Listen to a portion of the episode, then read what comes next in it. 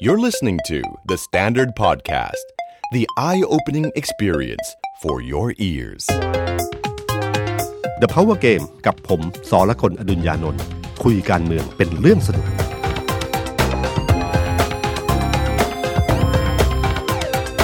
สวัสดีครับ ผมสอละคนอดุญญานนท์ สวัสดีครับ ผมออฟพลวุฒิสงสกุลคอนเทนต์ครีเอเตอร์การเมืองเดอะสแตนดาร์ดครับ สวัสดีคุณผู้ฟังแล้วก็สวัสดีพี่ตุ้มนะครับ เรายังอยู่ในสถานการณ์โควิด -19 กันต่อนะครับ แต่ว่าตัวเลขผู้ติดเชื้อของประเทศไทยเรา ก็ดีขึ้นเรื่อยๆนะค ครั รับบ ผม กก็มีตัวเลขแกว่งขึ้นลงขึ้นลงบ้างเล็กน้อย แต่ก็ยังเป็นเลขตัวเดียว ครับ นะครับ แล้วก็โดยรวมแม้ว่าช่วงของการที่เอ่อล็อกดาวน์เนี่ยครับ มันก็ทำให้มีภาพบางภาพที่มันไม่ค่อยเออคนรู้สึกอาจจะตื่นเต้นตกใจไปนิดหนึ่งอย่างเช่น คนแห่ไปต่างจังหวัดเยอะมากรถติดเออหรือการที่เอ่อไปแห่ซื้อเหล้า ครับ ซื้อเบียร์กัน ครั เต็ม บ ไปหมดเลยนะครับเอ่อหรือตอนที่รถไฟฟ้า BTS เสี เสีย ยครับ แล้วคนก็แน่นไปหมดเลย แล้วก็ทนว่าอ้าวการรักษาระยะห่างเป็นยังไงอะไรเงี้ยนะครับ ครับ ก็ก็อาจจะมีภาพที่เป็นแบบนั้นอยู่บ้าง แต่จริง ๆ แล้วเนี่ยผมว่ามันก็โดยรวมมันคลี่คลายขึ้นเยอะนะครับ คนตอนนี้ในแง่ของความที่กังวลเรื่องโควิด ผมว่ามันเริ่มเบาลงนะ ครับ รถเริ่มติดแล้ว ครับ นะ ผม รถเริ่มติดแล้วนะครับแต่คนในกรุงเทพนี่รู้เลยนะครับ ว่าบรรยากาศมันเปลี่ยนไป ครับ จากเดิมที่เคยวางแผนการเดินทางได้เป็นอย่างดี ตอนนี้เองผมว่าหลายคนก็เริ่มวางแผนการเดินทางไม่ค่อยได้แล้ว ครับ เพราะมันกลับมาอีกแล้ว ครับ นะครับอืมก็อีกอันหนึงก็คือในแง่ของเออผมว่าตอนนี้ท่านนายกเนี่ยจะค่อนข้างให้ความสำคัญกับเรื่องเศรษฐกิจ ครับ เยอะขึ้นเรื่อยๆนะครับ มีภาพอันหนึงที่ผมผมว่าเป็นภาพความเปลี่ยนแปลงจากที่เราจัดเมื่อครั้งที่แล้วก็คือเอ่อภาพที่กระทรวงการคลัง ครับ นะครับจากคนที่ชื่อนั่งรอที่รู้อะไรต่างๆเนี่ย ฮะ เขาคงจับสัญญาณได้แล้วล่ะว่าภาพเหล่านั้นเป็นภาพที่ไม่ดีเลย เป็นภาพที่เหมือนการดูถูกประชาชนค่อน ต้อง ข้างเยอะ ต้องจับได้เพราะว่ากินยาฆ่าตัวตายกันหน้ากระทรวงการคลัง ใช่ฮะแล้วก็มันก็มีข่าวที่ไปไปสัมภาษณ์ ครับ นะครับ เราเห็นเรื่องราวต่างๆ มากมาย วิธีการของเขามีอยู่สองอย่างที่ผมเห็นก็คือหนึ่งคือเริ่มมีการการตีโต้กลับในเชิงข่าวสารเหมือนกัน ไม่ใช่เพียงแค่ให้คนที่มาร้องเรียนแล้วมาเอ่อพูดถึงความทุกข์ของตัวเองว่าไม่ได้ไม่ได้แล้วปล่อยไปเลย ครับ แต่เขามีการตรวจเช็ค ครับ เอ่ออย่างบางคนก็บอกว่าที่แท็กซี่ที่มาปีนรั้วเขามาบอกอ๋อคนนี้เป็นคนกลุ่มที่เคยมาทุกยุคทุกสมัย จริง ๆ ไม่ใช่เป็นคนอีกฝั่งหนึ่งหรอกครับเขาทุกรัฐบาลนี้เขาประท้วงหมดเลย ใช่ นะ ค ค รั รับ บ แล้วก็หรืออีกคนหนึ่งที่มาบอกว่าเนี่ยสังกะสีบ้านมุงสังกะสีไม่ได้เลยเลย ก็ไปเช็คที่จังหวัดที่กำแพงเพชร ครับ ก็รู้เลยว่าอ๋อ จริง ๆ มันมีบ้านอยู่แล้วนะ ตอนนี้มาอยู่ที่กรุงเทพ แล้วที่ยื่นเรื่องไปแล้ว แล้วก็ปรากฏไปยกเลิก เมื่อวันไหนมีรายละเอียดพวกนี้มากขึ้น ครับผม คือจะไม่ยังเป็นฝ่ายตั้งรับในเชิงข่าวสาร ครับ อันอันอันนี้คือเรื่องแรกที่รัฐบาลทำเรื่องที่สองก็คือว่ามีการปรับขบวนในการรับคำร้องเรียน ครับ นะครับ มีการย้ายจุดจากกระทรวงการคลัง ซึ่งจริง ๆ เล็กก็ต้องยอมรับว่าเล็ก ครับ เลยไปนิดหนึ่ง200 เมตร เป็นกรมประชาสัมพันธ์ อืม ตรงซอยอารีก็มีร้านโล่ง ครับ ๆ ใหญ่ ที่มี มา ห ก ลังคา ครับผม นะครับ ใหญ่มาก ค่อนข้าง รองรับ พร้อม คนได้ ครับ พร้อม ช่วงสองสามวันนี้จัดระบบดีขึ้นเรื่อยๆนะครับ ครับ วันนี้ผมเพิ่งดูล่าสุดก็จัดระบบดีขึ้นนะครับ แล้วก็มีทั้งน้ำมีทั้งอาหารนะครับ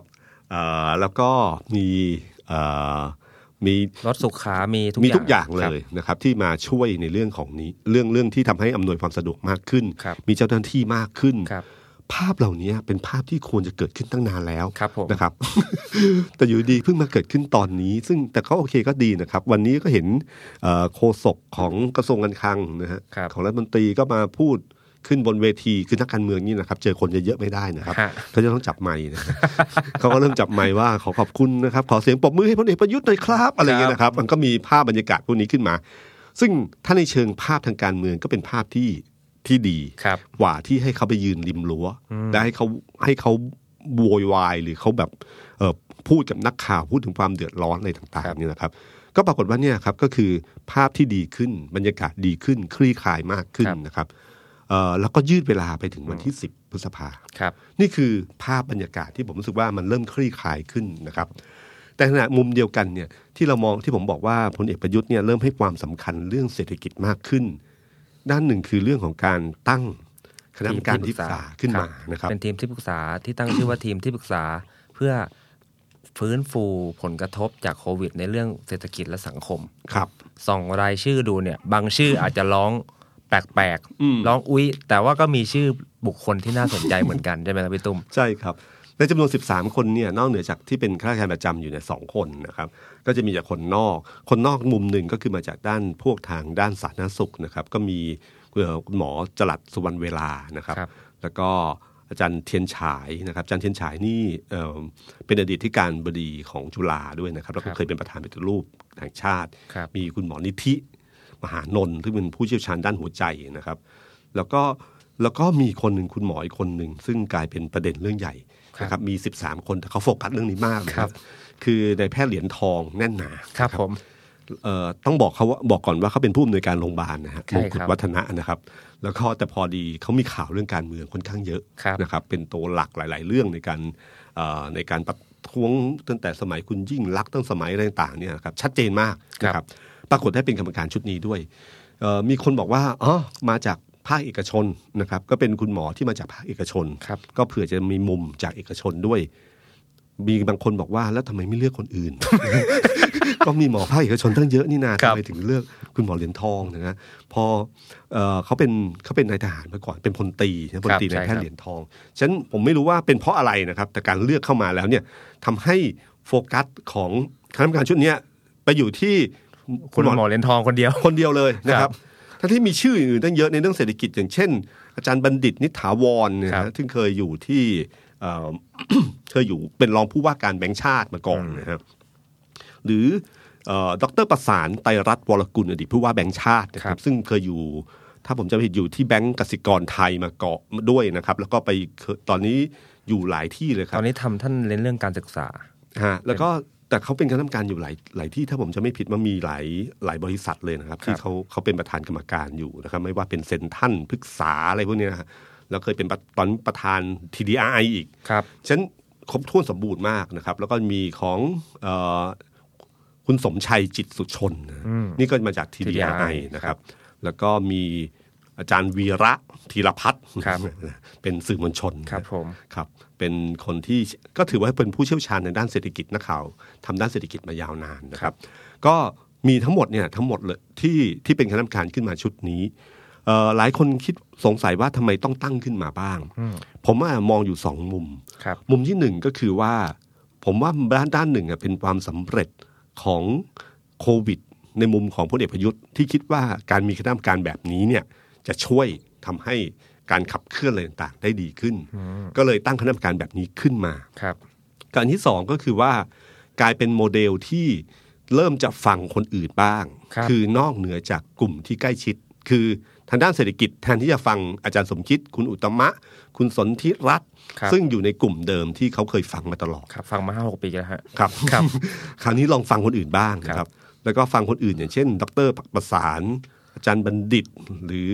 อาจารย์วรากร เมื่อกี้ผมตกชื่ออาจารย์วรากรกับคุณอาจารย์สมชายไปนะครับ แล้วก็คุณวิทิสารอีกนะครับเพราะกลุ่มกลุ่มนี้เนี่ยมันจะมีมีความคิดในมุมอื่นบ้าง ครับ นะครับเอ่อผมย้อนนึกไปถึงสมัย พลเอกเปรมตินสุรานนท์ย้อนไปไกลนิดหนึ่งนะครับ โมเดลนี้คือโมเดลของการที่นอกเหนือจากมีรัฐมนตรีที่บริหารงานต่างๆ แต่เขาไม่ได้ฟังรัฐมนตรีเพียงอย่างเดียวพลเอกเปรมมีที่ปรึกษาส่วนตัว ครับ กลุ่มหนึ่งนะที่เป็นที่ปรึกษาที่ที่เป็นยิ่งกว่าที่ปรึกษา ครับ อย่างเช่น อาจารย์โกรงอะไรต่างๆเนี่ยครับเขาจะฟังข้อมูลอย่างเงี้ย แล้วเอาข้อมูลเนี้ยไปไปไปถกกับทางรัฐมนตรี ครับ นะครับหรือบางทีก็ให้ประชุมพร้อมกันนะครับ คือเป็นคนคนหนึ่งที่ถ้าไม่รู้เรื่องอะไร ก็มีทีมที่ปรึกษาที่รู้เรื่องนั้นเนี่ยอยู่ข้าง ครับ ๆนะครับพอครั้งนี้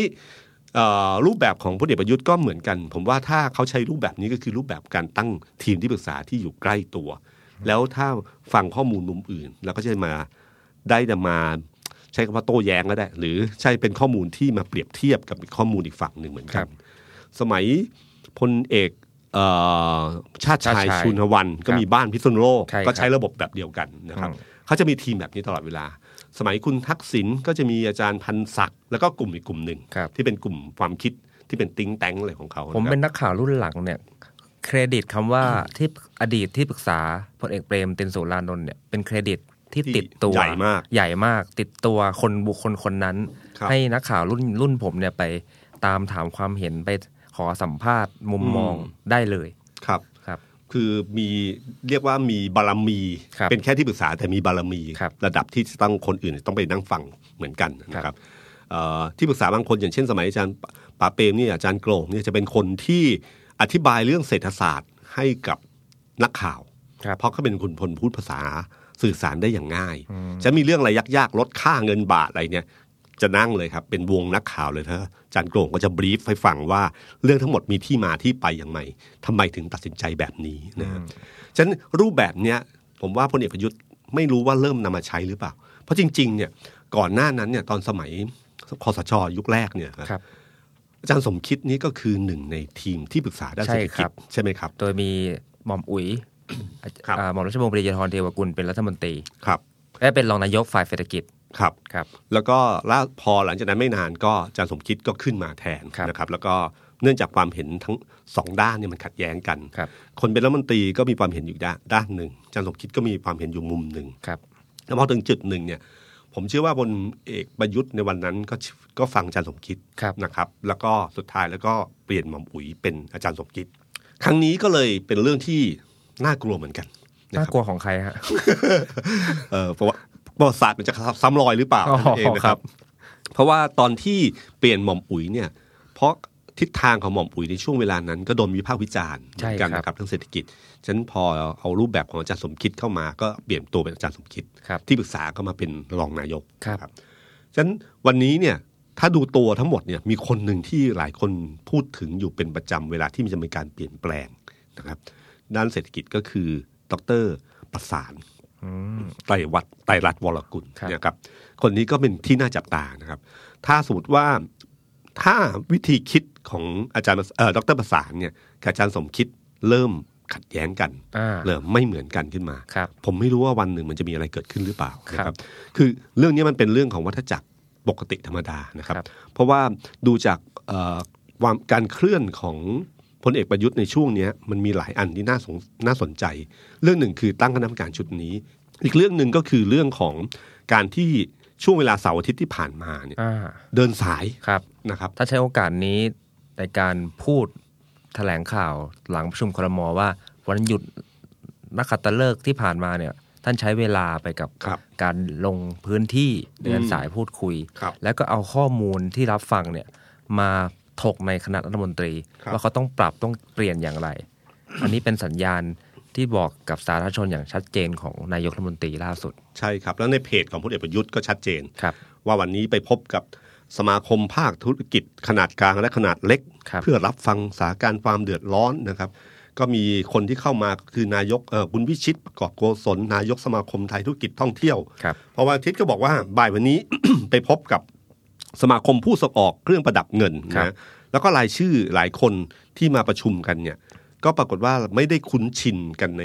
ในชื่อที่ในสื่อมากนัก ครับ นะครับมันจะไม่ใช่คือสมัยก่อนเวลาฟังสื่อเอกชนเนี่ยจะฟังคือหอการค้า ครับผม สมาคมธนาคาร คือตัวใหญ่ๆ ทั้งนั้นที่ ครั มา บ พูด แต่คราวนี้ไม่ใช่ครับ เข้าไปในในจุดของภาคนั้นเลยโดยตรง ครับ นะครับ อย่างเช่น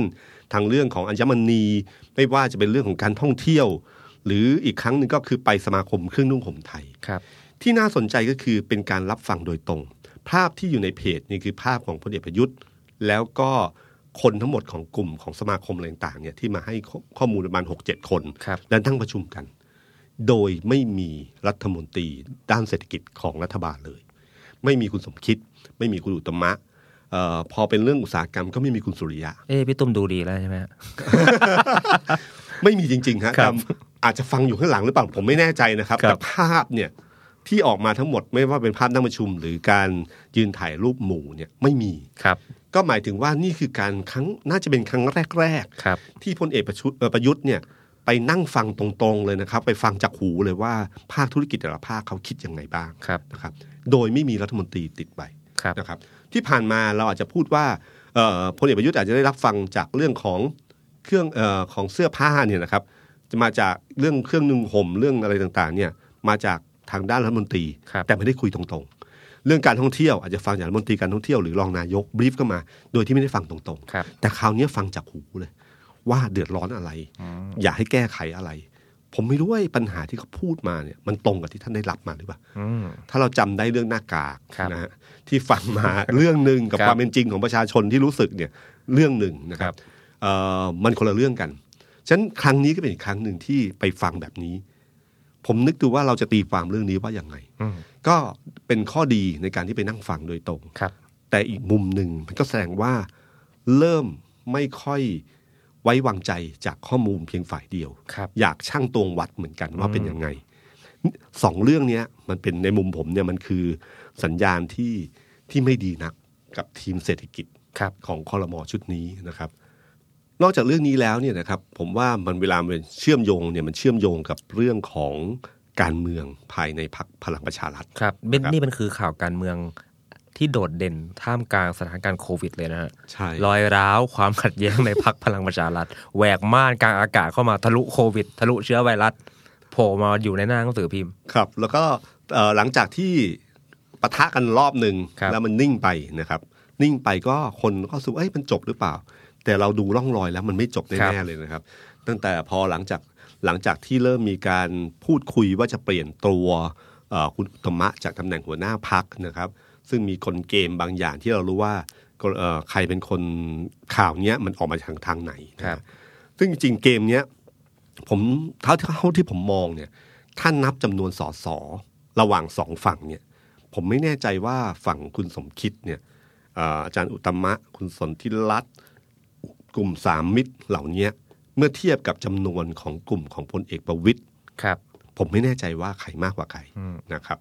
แต่เท่าที่ดูเนี่ยก็คือว่าเกมที่การที่ให้มีข่าวออกผ่านสื่อเนี่ยมันไม่เป็นผลผลดีกับอีกฝั่งพลเอกประวิตยเลย ครับ นะครับ ด้วย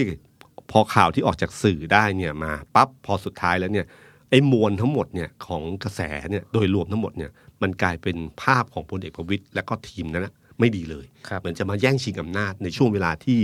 วิกฤตของประเทศนะครับ นะครับ เอ่อในขณะเดียวกันเนี่ยการที่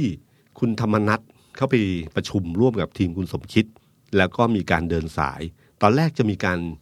นัดประชุมกันแล้วไปหาคุณสนธิรัตน์ซึ่งถ้าภาพทางการเมืองเกิดขึ้นแบบนั้น ก็คือการโชว์ให้เห็นว่าจำนวนคนที่เข้ามาใครอยู่ฝั่งนี้บ้าง ครับ สุดท้ายแล้วไม่มา ไม่มาด้วยเหตุผลว่าคุณสุริรัตน์ไม่อยากให้เกิดภาพนั้น หรือจำนวนมันน้อยเกินไปเราไม่รู้ เพราะหลังจากนั้นอีกวันหนึ่งเนี่ยคุณศิระออกมาเลย ครับ นะครับ คุณศิระนี่เป็นตัวเปิดเกมแบบเนี้ยเก่งมาก ครับ นะครับ ใครอยากเปิดเกมปล่อยมาทางด้านนี้ คุณศิระชนเลย ที่บอกว่าคุณธรรมนัฐเนี่ยไม่มีบารมีพอที่มาประสานเหล่านี้หรอก ครับ แล้วก็เล่นไปถึงว่าภาพลักษณ์หลังจากอภิปรายไม่วางใจเนี่ยก็ไม่ได้ดีนักนะ อืม แล้วมาแบบนี้อีก แล้วก็มาบอกว่าจำนวนที่หาได้จริงเนี่ยไม่ใช่ 40 แต่มีแค่ ค10รับ อะไรเงี้ย ก็บัฟกันตัวเลขกันไปมามาแต่แต่ทั้งหมดเนี่ยเพื่อแสดงให้เห็นว่าจริง ๆ แล้วเนี่ยความเคลื่อนไหวในขึ้นใต้น้ำมันยังคงอยู่นะฮะมันยังดำรงอยู่นะครับ แล้วก็มันไม่ได้หมดไป แล้วล่าสุดเนี่ยก็มีเอ่อเหตุการณ์ที่เกิดขึ้นในที่ทำเนียบรัฐบาลใช่ไหม ใช่ ฮะ ฮะ ก็คือคุณอุตมะ กับคุณสนธิรัตน์ ครับ หลังจากเขาโฟกัสกับเรื่องโควิด เรื่องปัญหาเศรษฐกิจ คุณอุตมะกับคุณสนธิรัตน์ก็เข้าพบนายกรัฐมนตรี ครับ นักข่าวรอดูข้างล่าง สองคนนี้ดูจากลักษณะน่าจะตั้งใจ อืม ตั้งใจที่จะสื่อสารกับสื่อมวลชน ครับ ว่าไปพบกับนายกรัฐมนตรีมา อืม และไม่แน่แน่นอนว่าคำถามที่จะต้องถามก็คือว่าคุยกันเมืองไหม อ่า ก็ยอมรับโดยโดยบรรยายแล้วครับว่าก็ต้องคุย ครั ทำ บ งานก็ต้องมีเรื่องการเมือง แล้วก็บอกว่าท่านนายกให้ทำหน้าที่แบบเดิม อืม เคยทำอะไรก็ทำแบบนั้น ถามว่าให้เป็นหัวหน้าพักต่อไหมก็ตอบย้ำแบบเดิม อืม เคยทำอะไรก็ทำต่อ ครับก็คือจริงๆเนี่ยผมว่าถ้าเราเราเป็นนักข่าวเราก็รู้ใช่ไหมครับว่า ครับ รัฐมนตรีหรือนักการเมืองคนไหน ถ้าไม่อยากจะคุยกับสื่อ ครับ เขาก็สามารถหลบได้ ครับผม ไม่สามารถสามารถที่จะไปขึ้นทางอีกทางหนึ่งก็ได้ ครับ ไม่ต้องขึ้นให้นักข่าวเห็นก็ได้ ครับ หรือถ้าสมมติว่าลงมาแล้วไม่อยากให้สัมภาษณ์นักข่าว ก็สามารถใช้วิธีการแบบที่ที่ทั่วๆไปใช้ก็คือเอาโทรโทรศัพท์แนบหู ครับ แล้วก็ทำเป็นการคุยกับคนอื่นแล้วก็เดินขึ้นรถ ครับผม ว่าติดธุระอยู่อะไรอย่างเงี้ยก็สามารถทำได้ แต่การที่ไปเจอแล้วเดินลงมา ครับ ให้รู้แล้วยืนให้สัมภาษณ์ ครับ แล้วรู้ว่าคำถามหนึ่งต้องเกิดขึ้นแน่นอน คือเรื่องนี้ครับก็คือสัมภาษณ์ว่ากับตำแหน่งหัวหน้าพักการแย่งชิงอำนาจในพลังประชารัฐเป็นยังไง ครับ นะครับ การที่เอ่อบอกว่าพลเอกประยุทธ์ให้กำลังใจแล้วก็ให้ทำหน้าที่ต่อไป มันมันทำให้เกิดดุลอำนาจที่เปลี่ยนนะครับ ผมลองเราลองนึกตัวเองนะครับ ว่าถ้าเราเป็นสสแล้วเราเอ๊ะแค่เอ่อกำลังมีปัญหาอยู่เราควรจะอยู่ฝั่งไหน ครับ แล้วก็อยู่ดีๆ คุณสนธิรัตน์กับคุณอุตตมะลงมาจากทำเนียบ ครับ แล้วบอกพลเอกประยุทธ์เนี่ยให้กำลังใจให้ทำหน้าที่ต่อไป ผมเริ่มลังเลแล้วนะ ตายแล้ว ว่า ว่า เราแทงม้าผิดหรือเปล่า อ่าเราอยู่ผิดฝั่งหรือเปล่านะเริ่มฟุตเวิร์กแล้วเริ่มฟุตเวิร์กนี่คือเกมที่ไม่ต้องใช้อะไรเลยนะครับ ใช้ใช้เรื่องนี้เฉยๆนะครับเอ่อมีผมนึกถึงกลยุทธ์อันหนึ่งของกลยุทธ์ทางแบบพิชัยสงครามอะครับ ครับ จากสามก๊กมันมีกลยุทธ์อันหนึ่งเขาเรียกว่าถอนฟืนออกจากไฟ ครับ นะถอนฟืนออกจากไฟเนี่ยเกมของคุณธรรมนัฐเนี่ยคืออันหนึ่งคือเมื่อเรารู้ว่าดุลกำลังเราสู้ไม่ได้ เราก็ใช้คนคนหนึ่งไปดึงกำลังอีกฝ่ายหนึ่งให้มาเป็นพวกเรา ถอนฟืนออกจากไฟเกาะไฟกำลังลุกก็ถอนฟืนออกไฟมันจะเบาลงนะค ครั รับบ การที่สองนี่เขาเรียกกลยุทธ์ต้นไม้ผีดอก ก็ยังไงพี่ ต้นไม้ผีดอกนี่คือเป็นกลยุทธ์ที่เหมือนกับเอ่อเวลาเขาบอกว่าต้นไม้มันเหมือนนกอินทรีเขาเขาเปรียบเทียบว่าถ้านกอินทรีเนี่ยหุบปีกเฉยๆเนี่ย ครับ มันก็จะไม่รู้ว่าตัวใหญ่แค่ไหน แต่เมื่อบินทะยานขึ้นฟ้าเมื่อไหร่กลางปีกมาเขาจะรู้สึกว่านกอินทรีตัวใหญ่กว่ากว่าเป็นจริงที่เกิดขึ้น เช่นเดียวกับต้นไม้ ถ้าต้นไม้เฉยๆเนี่ยไม่เป็นไร แต่ต้นไม้ถ้าบางคนก็ใช้วิธีการเอาดอกไม้ปลอมดอกไม้ไปติด มองไกลๆก็รู้สึกเป็นต้นต้นไม้ที่สมบูรณ์แบบมาก ครับ นะครับเขายกตัวอย่างก็คือว่า เหมือนกับตอนที่โจโฉฉวยจังหวะอาศัยพระนามของพระเจ้าของจูเปียน บังหน้า แล้วก็นำกองกำลังไปปราบปรามแว้นต่างๆ ที่ไม่ยอมขึ้นกับตัวเอง ครับ ใช้ป้ายอายาสิทธิ์เนี่ยไปนะครับก็นี่คือกลยุทธ์หนึ่งที่สามารถใช้ได้เอ่อแต่กลยุทธ์นี้ใช้ก็คือว่าคนที่เอ่อโดนอาศัยชื่อเนี่ยไม่รู้หรือไม่ได้ยอมรับเออแต่ถ้าเป็นกลยุทธ์ที่สามที่ผมบอกก็คือกลยุทธ์ของผู้ให้ชัดแต่เตะไม่ถึงเนี่ย เป็นยังไงพี่ อันนี้อันนี้เป็นคำไม่ใช่มาสามก๊กนะฮะมาจากพลเอ่อพลเอกชาติชายชุนหวัน อืม นะฮะ มาจากประเทศไทยแล้วนี่เอง มาจากประเทศไทยนี่แหละครับ ครับ พลเอกชาติชายเป็นนักการทูตมาก่อน ครับ ตอนเจอเขมรสามฝ่ายขึ้นมาเนี่ย เราเคยอยู่ฝั่งเขมรแดงมานานนะครับ ครับ แต่ตอนนั้นกลุ่มฮุนเซนก็เริ่มขึ้นมาแล้ว แล้วกลุ่มฮุนเซนกับเราเนี่ยเดิมไม่ถูกกัน ครับ ก็มีนักข่าวถามว่าถ้าฮุนฮุนเซนเนี่ยอยากจะเดินทางมาไทยอ่ะโอเคไหม เอ่อพลเอ่อพลเอกชาติชายก็บอกว่ามาสิเอ่อยินดีต้อนรับ คือไม่ได้บอกมานะ ยินดีต้อนรับ ไม่ได้บอกว่าอนุญาตให้มา ยินดีต้อนรับนี่เป็นคำที่ความหมายที่ต้องตีความในภาษาการทูต เหรอฮะ ในยะความรู้สึกก็คือคือยอมคือคือเข้ามาได้ แต่ถ้าวันหนึ่งไม่ให้เข้าก็สามารถบอกว่าได้ ผมไม่ได้พูดว่าให้เข้ามา โอ้ นี่คือพูดให้ชัดแต่เตะไม่ถึง นี่คือเป็นภาษาทางการทูตนะฮะคืออันเนี้ยใช้กับคนที่คนที่มีบารมีสูงสูงๆแล้วพูดทำให้เหมือนกับไม่ค่อยรู้เรื่องนักๆให้ตีความไปเอง แล้วก็เกิดขึ้นได้พลเอกประยุทธ์อาจจะใช้วิธีการนี้ก็ได้ ครับ คือหมายถึงว่ามาพบก็มาพบออกไปพูดก็ไม่เป็นไรลอยตัวอยู่ วันหนึ่งถ้าวันหนึ่งมีปัญหาขึ้นมา ก็สามารถบอกได้ว่าไม่ได้พูดอย่างนั้นนะ ไม่ได้บอกว่าให้เป็นนายกเอ้ยให้เป็นหัวหน้า หัวพหน้าพ ร ร รครคต่ต่อ อ ไปนะ ครับ ก็ให้ได้เหมือนกัน นี่ ครับ คือพูดให้ชัดแต่เตะไม่ถึงนะฮะก็สามกลยุทธ์เนี้ยมันเป็นกลยุทธ์ที่เคยใช้กันมาก่อนในเชิงการเมืองในเชิงวิชัยสงครามในเรื่องสามก๊กหรือการเมืองไทยมาก่อน ไอ้คำว่าพูดว่าให้เคยทำอะไรก็ทำต่อไป ก็ไม่ได้บอกว่าเป็นหัวหน้าพักต่อเหมือนกัน ก็ทำต่อไปแต่หมายถึงว่าเดือนมิถุนาอาจจะไม่ใช่ก็ได้นะ คือเราเราไม่รู้เนี่ยครับว่าตีความว่ายังไงเพราะพลเอกประยุทธ์ไม่ได้ออกมายืนยันใน ครับ สิ่งที่คุณอุตตมะคุณสนธิรัตน์พูดนะครับ และที่สำคัญคือว่าหลังจากพลเอ่อคุยกับพลเอกประยุทธ์เสร็จก็ไปหาเอ่อคุณสมคิดต่อใช่ไหมครับ ครับ ไปที่ห้องคุณจันทร์สมคิดต่อ คุยกันประมาณสักสามสิบสี่สิบนาที ซึ่งหลายคนก็สงสัยว่า แล้วทำไมไม่ไปนั่งคุยกันเลยนะ ทำไมต้องไปแบบนี้ตลอดเวลาอ่ะมันเป็นการเมืองอะครับ ก็สุดท้ายแล้วก็คือเนี่ยผมเราไม่รู้ว่าจริง ๆ แล้วเนี่ยเอ่อเกมการเมืองของภายในพรรคพลังประชารัฐจะเป็นยังไงต่อไป เพราะว่า เพราะว่าตอนนี้มันเหมือนกับถ่วงดุลกันอยู่ ไม่มีใครที่มายืนแล้วให้นับแต้มกันนะครับ ว่าใครอยู่ฝั่งไหน ครับ แล้วมายืนฝั่งนี้นะ มันจะไม่มีอย่างนั้น ครับ มันก็จะเป็นแบบนี้ แล้วก็อย่างที่ผมบอกว่าทุกคนก็จับสัญญาณการเมือง แล้วฟังดูดีๆ ว่าเราควรยืนอยู่ตรงไหน ที่มันจะได้ประโยชน์สูงสุด ครับ นะครับเอ่อเกมเนี้ยผมว่ามันจะยืดเยื้อ ช่วงเนี้ยคงจะนิ่ง ๆ แบบแบบนี้อยู่ แล้วก็พยายามจะถอนฟืนออกจากไฟ ดึงกลุ่มตัวเองให้ได้เยอะที่สุด ครับ แล้วมันจะปะทุอีกทีหนึ่งประมาณมิถุนายน ซึ่งอาจจะมีการประชุมพัก แล้วก็บวกกับการที่มีการประชุมสภา ครับ เกมมันจะเกิดขึ้นตอนนั้นนะครับ เพราะวันนี้เนี่ยพลเอกประยุทธ์เนี่ยยังอำนาจสูงสุดอยู่ ครับ จากพรกฉุกเฉินนะฮะพรพรกฉุกเฉินเนี่ยมันมีสองนัยยะนัยยะหนึ่งเนี่ยคือนัยยะของการที่ การรวบอำนาจทั้งหมดมาบริหารจัดการอย่างรวดเร็ว ภายใต้คณะกรรมการที่พลเอกประยุทธ์เชี่ยวชาญที่สุด ก็คือคณะกรรมการที่เต็มไปด้วยข้าราชการประจ ครับ ำนะฮะไม่พึ่งพานักการเมือง ครับ อำนาจตอนนี้เบ็ดเสร็จอยู่ที่นี่ ครับ ครับอันที่สองพรกฉุกเฉินเนี่ยมันช่วยในเรื่องของที่มีคนบอกว่ามันคือการคุมม็อบ คือไม่ให้เกิดม็อบเกิดขึ้น ครับ ที่เอ่อคุณปรินาใช่ไหมครับ ค ที่ รับ ในทวิตเตอร์นี่ก็ ก็ชัดเจนครับ ครับ ว่าประชุมกันแล้วเนี่ยคือต้องการคุมม็อบ ครับ นะครับ ไม่รู้จะพูดทำไม ส่งเป็นคลิปดีกว่านะครับ คือผมคือผมว่าเนี่ยคือพอมันภาพมันก็ชัดว่าจริงๆอ่ะพรกฉุกเฉินไม่มีสองนัยยะนี้จริงๆแต่จะต่ออีกครั้งหนึ่งหลังจากสิ้นพฤษภาไปเดือนมิถุนาผมว่าคงยาก อืมใช่ เพราะว่า ผม มันคลี่คลายระดับหนึ่งสถานการณ์มันคลี่คลายระดับหนึ่งการจะใช้ความชอบธรรมไปพิงให้ต่อพลกรฉุกเฉินน่าจะยาก ใช่ครับฉะนั้นพอถ้าไม่มีเมื่อไหร่ และเปิดสภาเมื่อไหร่เนี่ย ครับ เกมมันจะเปลี่ยนนะฮะณวันเนี้ยทุกคนก็เริ่มรู้สึกตั้งคำถามกับความสัมพันธ์ระหว่างสามคนนี้มากนะเหมือนรักสามเศร้าเลยนะครับ ครับ ระหว่างพลเอกประยุทธ์พลเอกประวิตยแล้วก็อาจารย์สมคิดนะครับ วันเอ่อสามคนนี้เนี่ยวันที่ผนึกกำลังเป็นหนึ่งเดียวเนี่ยนะครับพลังพลานุภาพค่อนข้างสูงนะค ครั รับบ แต่พอวันหนึ่งเนี่ยเริ่มมีปัญที่เริ่มมองเห็นชัดแล้วอะจากกรณีของคุณอุตตมะนี่ชัดเจนที่สุด ครับ นะครับว่าฝั่งคุณประวิทย์เริ่มทวงแล้วนะครับ เช็คบินละเริ่มเช็คบินนะครับเอาใบเสร็จมายื่นให้ละ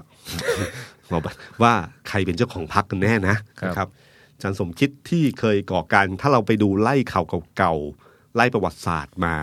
ว่าพักพลังประชารัฐเนี่ยเกิดขึ้นจากอะไรเนี่ย ครับ เริ่มต้นเนี่ยมีคนจุดพลุขึ้นมาคือคุณสมคิด ครับ นะฮะแล้วคุณสมคิดเป็นคนที่รวบรวมสัพพะกำลังในช่วงต้น ใช่ฮะในนามกลุ่มสามมิตร อ่า ครับ ครับ เดินสายนู่นนี่นั่นพบปะ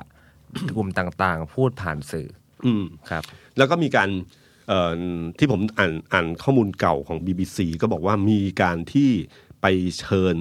ทางพักขนาดกลางเช่น ชาติไทยพัฒนาหรืออะไรต่างๆเนี่ยเข้าไปสองสามพักไปคุยกับพลเอกประวิตยเพื่อบอกให้แล้วก็ฟังความเห็นของพักขนาดกลางว่า การตั้งพักทหารเนี่ยไม่ดี ครับ พรรคทหารเนี่ยมันจะคนไม่ชอบที่จะมีพรรคทหาร ครับ นั่นคือที่มาของที่ทำไมต้องเป็นคุณอุตตมะ แม้ว่า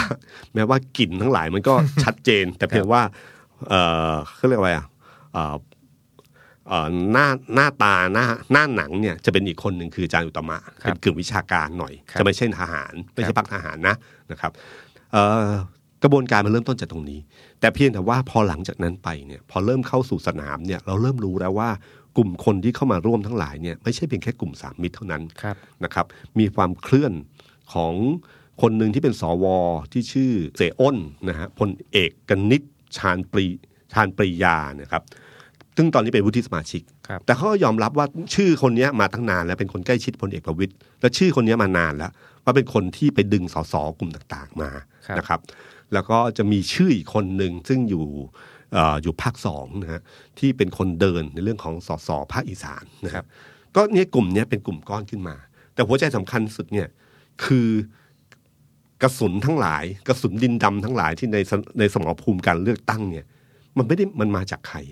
มันไม่ได้มาจากกลุ่มสามมิตรนะสามมิตรส่วนหนึ่งนะครับ คุณสมคิดก็ไม่ใช่ส่วนใหญ่ แต่ส่วนส่วนใหญ่ทุกคนบอกว่ามาจากนี่แหละครับ มาจากรอยต่อบางอย่างเนี่ย ครับ นะครับรอยต่อตรงนี้ละส่งสัญญาณกระสุนดินดำเข้ามา แล้ววันนี้พอวันหนึ่ง พอฟอร์มครมเสร็จปุ๊บผลปรากฏว่ามันไม่ใช่เป็นไปตามที่เขาคิดอ่านะครับฉะนั้นมันก็เลยเกิดเหตุที่ความขัดแย้งครั้งนี้ขึ้นมานะครับ แล้วพอความขัดแย้งเกิดครั้งนี้เกิดขึ้นเนี่ย ผมไม่แน่ใจว่าดุลกำลังมันเป็นยังไงบ้างนะครับ เพราะว่าถ้าในแง่ของพลเอกประวิตยเนี่ย ในแง่ของนักการเมืองโดยส่วนใหญ่อะผมเชื่อว่าคุยกับพลเอกประวิตยง่ายกว่า ครับ อาจารย์สมคิด ใช่ ไหมครับ แต่ว่า มีคนก็แย้งนะครับพี่ตุ้มว่า คนพลเอกประวิตยกับพลเอกประยุทธ์เนี่ยโอ้โห เขาสนิทกันมาก เขาเขาแนบแน่นกันมาก ครับ ปอสองปอเนี่ย น่าจะไม่ใช่ปอกุ้งเผา ไม่ได้ไม่ได้แตกแยกกันง่าย ครับ มันเป็นความจริงๆ มันความแน่นเหนียวกันมันยาวนานนะแต่จริงมันมีอายุที่ห่างกันพอสมควรนะฮะ ๆ ครับ พลเอกประวิตยกับพลเอกประยุทธ์เนี่ยห่างกัน 8 ปี ครับ แต่พลเอกประยุทธ์กับพลเอกอนุพงศ์เนี่ยใกล้กันมากนะครับ ส่งไม้ต่อตำแหน่งผู้บัญชาการทหารบกให้กัน ครับ ก็คือชิดกันมากเลยนะครับฉะนั้นพอแบบเนี้ยเราไม่รู้เพราะพลเอกอนุพงศ์วันเนี้ยก็ยังอยู่ในตำแหน่งรัฐมนตรีว่าการ กระทรวง กระทรวงมหาดไทย ซึ่งเป็นตำแหน่งที่ใหญ่มาก ครับ มีบารมีมากอยู่ ครับ แต่พลเอกประวิตยเนี่ยไม่ใช่แล้ว ครับ เป็นแค่รองนายก ครับ ไม่ได้คุมตำรวจด้วย ไม่ได้คุมทหารด้ว ค ย รับ ตอนนี้ ะครับ ดูเรื่องน้ำอยู่ฮะ แล้วก็มีไฟป่าไฟแรง ไฟแรงอะไรอย่างเงี้ยฮะ ซึ่งพลเอกประวิตยเนี่ยเขาก็รู้อยู่ว่าในทางการเมืองเนี่ยยิ่งนานวันเนี่ยบารมีจะหายไปเรื่อย ครับ ๆนะครับบารมีจะหายไปเรื่อยๆฉะนั้นวันนี้น่าจะเป็นช่วงเวลาที่ที่ที่ต้องต้องต้องเด็ดขาดแล้วล่ะ ครับ ว่าจะยังไงกันบ้างนะครับ ไม่นั้นบารมีจะหายไปเรื่อย อืม ๆนักการเมืองก็จะรู้ว่าพอคนหนึ่งบารมีหายก็จะออกไปไม่เหมือนเดิมฮะทุกอย่างมันมีความเปลี่ยนแปลงตลอดเวลา ครับ มันเป็นพลวัต อืม มันไม่ใช่หยุดนิ่งนะค ครั รับบ ฉะนั้นตอนเนี้ยผมว่าช่วงเวลาเนี้ยเป็นช่วงเวลาของการชี้ขาดนะฮะอย่าลืมว่าเอ่อมันไม่ใช่เพียงพอเข้าสู่สภาเนี่ยมันจะไม่ใช่เพียงแค่พักพลังประชารัฐรัฐบาลเท่านั้นนะครับ มันเป็นเรื่องของเกมในสภาด้วยพักร่วมรัฐบาลทั้งหลายเองเนี่ยกับพลเอกประยุทธ์หรือคุณสมคิดเนี่ยผมว่าสู้เขาไปคุยกับพลเอกประวิตยไม่ได้ ครับ พลเอกประวิตยคุยง่ายกว่า ครับ นะครับฉะนั้นบารมีตรงเนี้ยพลเอกประวิตยมีอยู่นะค ครั รับบ แล้วก็ที่สำคัญก็คือว่าอย่าลืมว่าสวเนี่ยครับในวันที่สามคนรวมกันเป็นหนึ่งเนี่ยสวสองร้อยห้าสิบเนี่ยอยู่ฝั่งฝั่งนี้แน่นอน ครับ นะครับ แต่ถ้าสมมุตินี่นี่เป็นเหตุการณ์สมมุตินะครับ ผม เราสมมุติกันเล่นๆว่าถ้าสามคนนี้แตกกันน่ะนะสวจะอยู่ฝั่งไหน เพราะวันนี้ไม่มีคอสชเลยนะครับ ครับ อิสระอำนาจของสวนี่มีอำนาจในตัวเองแล้ว ถ้าเขาแตกกันน่ะอย่าลืมว่าการแต่งตั้งสวที่ผ่านมานะครับ250 คนเนี่ย ครับ ไม่ใช่พลเอกประยุทธ์ไปชี้ว่าเอาใครเอาใครบ้าง ครับ เขามีคณะกรรมการชุดหนึ่ง ครับ และคณะกรรมการชุดนี้เนี่ยก็แบ่งกันเลยว่าใครไปคุยกับใครใครไปคุยกับใคร เป็นสิทธิ์ของใครในการเลือกเข้ามา ครับ ฝั่งทางด้านนักธุรกิจฝั่งอะไรเนี่ยเป็นอาจารย์สมคิด ครับ ครับฝั่งอื่นๆเนี่ยผมเชื่อว่าพลเอกประวิตยไม่น้อยทีเดียว ครับ และน่าจะเยอะที่สุด แล้วมีชื่อเป็นประธานอย่างชัดเจน ครับ เป็นประธานคัดเลือกสว ถ้าจำกันได้ในสมัยนั้นเนี่ยชื่อพลเอกประวิตยเป็นชื่อที่ค่อนข้างไม่ต้องประสงค์ทางการเมืองนัก อืม มีคดีเรื่องนาฬิกาทำให้เครดิตทางการเมืองตกต่ำมาก ครับ แต่ในตอนที่จะต้องแต่งตั้งคณะกรรมการเป็นประธานคัดเลือกสว ชื่อพลเอกประวิตยต้องเป็นประธานนะครับ ต้องเป็นประธานแล้วก็เป็น คือด้านหนึ่งเนี่ยก็เหมือนกับว่าเป็นคนที่พลเอกประยุทธ์น่าจะไว้วางใจที่สุด ครับ ในการคัดเลือก อีกด้านหนึ่งก็คือพลเอกประวิตยก็คิดว่าอันเนี้ยต้องเขา ครับ นะครับ แล้วก็ผมนึกอยู่ว่าสวคนนั้น ถ้าสมมติว่ารู้ว่าเป็นคนที่พลเอกประวิตยเป็นคนเลือก หรือพลเอกประวิตยเป็นคนส่งลูกน้องไปคุย ทาบทามให้มาเป็นสว วันที่เขาวันที่แม่น้ำแยกสายขึ้นมาเนี่ยเขาจะยืนฝั่งไหน อืม อันเนี้ยคือเรื่องที่น่าเพชันมากมากนะครับว่ามันเป็นมันมันเป็นเรื่องราวที่ที่ที่ไม่รู้ว่าจะเกิดขึ้นหรือเปล่านะครับ แต่มันไม่ใช่หมายถึงว่า 250 ต้องเป็นพลเอกประยุทธ์ตลอดนะครับ ในความเป็นจริงของการคัดเลือกมันอีกแบบหนึ่งในขณะเดียวกันที่มีคนหลายคนบอกว่า ถือเป็นการตัดสินใจที่ถูกต้องของพลเอกประยุทธ์มาก ๆ ก็คือวันที่พรรคพลังประชารัฐเชิญท่านให้เป็นแคนดิเดตนายก ครับ นะครับพลเอกประยุทธ์ขอคนเดียว ใช่ นะ ค ครั รั บบ ตอนแรกมีข่าวแล้วตอนนั้นว่าจะต้องมีสามคน ก็มีชื่อกันค่อนข้างครบ อืม มีพลเอกประยุทธ์ มีอาจารย์สมคิด ครับ แล้วก็น่าจะมีพลเอกประวิตย ครับ ใช่ไหมฮะ หรือคุณอุตตมะ หรืออาจารย์อุตตมะในฐานะหัวหน้า ไม่ พัก ไม่แน่ใจว่าใครนะครับ อาจารย์อุตตมะฮะมีคุณอุตตมะในหัวหัวหน้าพักพลเอกประยุทธ์แล้วก็อาจารย์สมคิด ครับ มีสามชื่อ สุดท้ายท้ายที่สุดเนี่ย มีตอนนั้นมันจะเป็นข่าวที่ออกมาจากทำเนียบรัฐบาลว่า เป็นคำขาดจากพลเอกประยุทธ์ ครับ โดยทีมที่ปรึกษา อืม พี่ชายเนี่ยบอกแล้ว พี่ชายที่เคารพคน พี่ ห ชา นึ่ ย ง ที่เคารพเนี่ยบอกเลยว่าถ้าจะเป็นหัวหน้า ถ้าจะเป็นแคนดิเดตต้องมีชื่อเดียว อืม สองชื่อก็ไม่ได้สามชื่อก็ไม่ได้ ชื่อครึ่งก็ไม่ได้ ต้องมีเขาคนเดียวเท่านั้นนำไปสู่การเทียบเชิญพลเอกประยุทธ์ ครับ เป็นพิธีรีตองเทียบเชิญกันถึงทำเนียบ อืม ให้เป็นแคนดิเดตนายกรัฐมนตรีของพรรคพลังประชารัฐ ครับในขณะเพื่อไทยมีสามคน ครับ พลังประชารัฐมีแค่หนึ่ง ครับ เราลองนึกดูนะครับ ถ้าวันนั้นมีสามชื่อ เกมการเมืองเปลี่ยนได้นะครับ อืม เปลี่ยนได้อย่างแน่นอน วันนี้เนี่ย ทุกคนในพักพลังประชารัฐกลัวพลเอกประยุทธ์อยู่ข้อหนึ่ง ก็คือว่าถ้าวันใดวันหนึ่งแตกหัก หรือมีปัญหาขึ้นมา หรือทำให้พลเอกประยุทธ์ทนไม่ไหว ครับ ลาออก หรือยังไงก็ตามทีไม่ต้องยุบสภาครับ แค่ลาออกเนี่ยนะครับเอ่อแล้วไม่ยอมเป็นอีกเนี่ย คุณหาใครไม่ได้แล้วนะเพราะคุณส่งชื่อแค่คนเดียว ครับ แต่ถ้าวันนั้นเนี่ยมีสามคน ครับ ไม่ใช่เพียงแค่ว่าพลเอกประยุทธ์ลาออกแล้วหาใครไม่ได้ แต่จะมีเกมที่อาจจะบีบให้พลเอกประยุทธ์ลาออกได้นะครับ คืออันเนี้ยมันเป็นสิ่งที่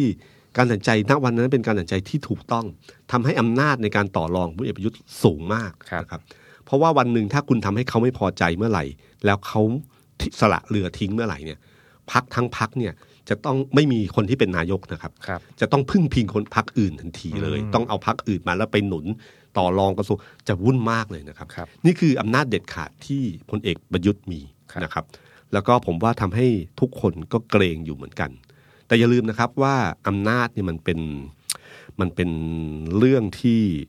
ที่น่ากลัวนะฮะคือใครคิดว่าเป็นแล้ววันหนึ่ง เดี๋ยวก็จะออกง่าย อืม ๆอยากจะมีปัญหาผมก็เดินออก ครับ ไม่จริง ยากมากเลยครับเอ่อสิ่งที่มันสร้างมาทั้งหลายเนี่ยส่วนหนึ่งเนี่ยมันสร้างสมมามันมันเคยชินกับอีกสองหนึ่งเนี่ยทุกคนเนี่ยเวลาลงแล้วกลัวเสือกัด ครับ ลงแล้วกลัวเสือกัด ฉะนันเวลาจะลงจากภูเขาเลยเขาพยายามจะหาวิธีการลงที่นุ่มนวลที่สุด ซึ่งพยายามทุกคนพยายามหมดนะครับ ครับ แต่ไม่ค่อยประสบความสำเร็จ อ่า สังเก ตนะ นายกทุกคนไม่มีใครประสบความสำเร็จตรงนี้นะครับ ครับ มีน้อยคนมากมีป๋าเปรมคนเดียวที่คนพูดถึงว่าประสบความสำเร็จในการลงอย่างนุ่มนวลที่สุด ครับ เป็นคนเลือกที่จะลงนะ ครับ คนอื่นไม่เคยเลือกที่จะลงนะครับคนอื่นโดนบังคับให้ลงทั้งสิ้น อืม ฉะนั้นถ้าพลเอกประยุทธ์เนี่ยคิดอยู่ว่าจะลงจากเก้าอี้เอ่อที่คนคิดว่าพลเอกประยุทธ์จะลงจากเก้าอี้ง่าย ๆ บางทีอาจจะไม่ใช่นะครับ ประวัติศาสตร์การเมืองที่ผ่านมาบอกเลยว่ายากที่คนคนหนึ่งจะยอมลงจากเก้าอี้ง่าย ๆ ฉะนั้นถ้าเมื่อโดนกดดันมากๆ เกมการต่อสู้ก็จะเริ่มขึ้น ต่อสู้ก็ไม่ใช่เพียงแค่แพ้ชนะนะครับ บางทีมันก็มีการเจรจาประดีประนอม ครับ อำนาจพลเอกประยุทธ์อาจจะไม่ได้เยอะเหมือนวันนี้ก็ได้ ถ้าวันโดนบีบมาเยอะๆเนี่ย ถ้ายังอยากนั่งเก้าอี้นี้อยู่ ก็อาจจะต้องยอมปล่อยบางสิ่งบางอย่างไป อยากได้ในสิ่งตัวเอง จะประกาศพรกฉุกเฉินยาวนานคงไม่ได้มั้งนะครับโควิดมันเป็นสถานการณ์เฉพาะหน้านะค ครั รับ บ สถานการณ์ในพักพลังประชารัฐเองเนี่ยคงไม่จบลงง่ายๆนะครับ แล้วใครที่เคยคิดว่าความสัมพันธ์แบบพี่น้องที่ยาวนาน ครับ จะต้องเป็นอย่างนั้นตลอดไปนะฮะเอ่อก็ยกตัวอย่างทางการเมืองมา คุณนึกถึงพลเอกเปรมตินสุรานนท์กับ คนเอกอาทิตย์ พลเอกอาทิตย์กำลังเอกเนี่ยครับ อันนี้อาจจะห่างไปนิดนึงนะครับ แต่สมัยนั้นนะเป็นที่รู้กันเลยว่าโอ้โหมันเป็นเขาเขาหนุนยันกันมาตลอดนะครับช่วยช่วยเหลือเกื้อกูลมาตลอดแล้ววันหนึ่งก็แตกหักปลดพลเอกอาทิตย์ ครับ ตัวใหญ่นะฮะที่เป็นพาดหัวใหญ่ของไทยรัฐที่เป็นพาดหัวประวัติศาสตร์นะครับ หรือคุณเคยนึกไหมครับว่า คุณทักษิณกับคุณสมคิดเนี่ยจะแตกกัน ครับ วันที่ที่ผมเคยเล่าอะครับ วันที่ผมสัมภาษณ์เอ่อคุณทักษิณ ทักษิณครั้งแรก ครั้งแรกเนี่ยคนที่นั่งข้างๆ คืออาจารย์สมคิด ครับ ที่คอยพยักหน้า แล้วไม่พูดอะไรเลยนะครับ ครับ หรือคุณเคยคิดไหมครับว่าคุณทักษิณกับคุณเนวินจะมีปัญหากัน อืม คุณเนวินที่แบบโอ้โหนายนายนายตลอดเนย ค ค รั รั บบ แล้ววันหนึ่งก็มันจบแล้วครับนาย ครับ นะครับ แล้วก็ใครเคยนึกว่าคุณเนวินกับคุณสุเทพ เทือกสุบรรณที่เป็นคู่ขัดแย้งกันมาโดยตลอดพิปรายไว้วางใจซึ่งกันและกันมาโดยตลอดเนี่ย ครับ วันหนึ่งจะมาจับมือและกอดกัน ครับ ภาพของคุณเนวินกอดกับคุณพิสิทธิ์ยังเป็นภาพตราตรึงในประวัติศาสตร์อยู่ว่ามันเกิดขึ้นได้อย่างไร ครับ หรือคุณเคยนึกไหมครับว่าคุณทักษิณกับคุณอนุพงศ์ซึ่งเป็นเตรียมทหารรุ่นเดียวกัน เป็นเพื่อนกัน วันหนึ่งเพื่อนคนหนึ่งก็ปฏิวัติรัฐประหาร เป็นกองกำลังสำคัญเลยในการวางแผนทั้งหมด ครับ ในการรัฐประหารเอ่อคุณทักษิณ ครับ นะฮะหรือคุณเคยนึกไหมครับว่าวันหนึ่งคุณอภิสิทธิ์กับคุณสุเทพเนี่ยที่สู้กับม็อบเสื้อแดงปี53 ครับ วันหนึ่งจะแตกกันแล้วคุณสุเทพก็อภิปราย ดาวรพิสิทธิ์ เมื่อการเลือกตั้งครั้งที่ผ่านมา ครับ ภาพเหล่านี้เป็นภาพที่ถ้าในวันที่ดีกันเนี่ยทุกคนนึกไม่ถึงว่าจะมีวันที่แตกกันได้นะครับ ครับ ฉะนันอย่าไปยึดมั่นถือมั่นนะครับเอ่อมันมีความเปลี่ยนแปลงที่อาจจะเกิดขึ้นได้เสมอนะครับฉะนันจับตาเดือนมิถุนาให้ดีแล้วกันนะครับ ว่าจะเกิดอะไรเกิดขึ้นนะครับ เพราะว่ามันมีศัพท์ทหารอันหนึงที่บอกว่าเอ่อสงครามยังไม่จบอย่าเพิ่งนับศพทหารนะครับ สวัสดีครับ สวัสดีครับ The Standard Podcast เปิดหูเปิดตา เปิดใจ เปิดโลก